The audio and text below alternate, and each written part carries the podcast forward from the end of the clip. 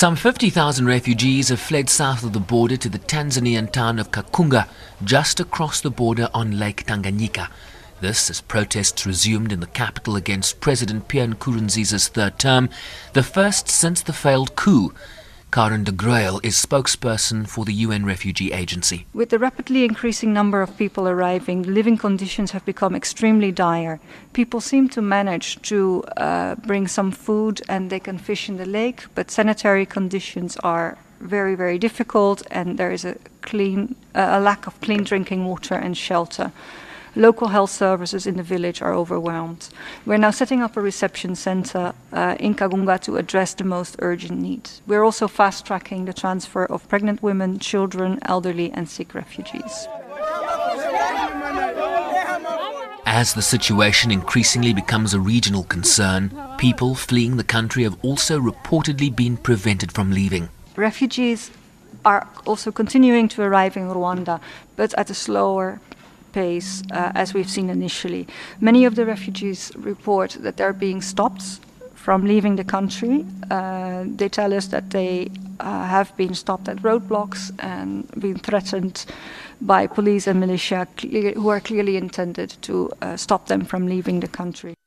Listen to my exchange with the Secretary General's Deputy Spokesperson Farhan Haq regarding the work Great Lakes Envoy Said Djinnit continues to conduct in Burundi.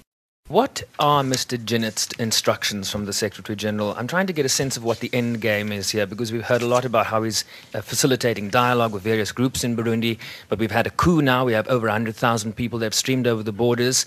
So is his dialogue failing? I mean, what's the end game? Well, the, the end game ultimately is for Burundians to create the conditions for the holding of inclusive, violence free, and credible elections.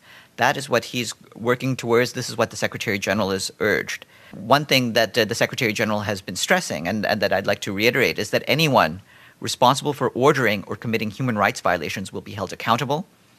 The Secretary General has strongly warned against reprisals and revenge attacks, and he has urged magnanimity.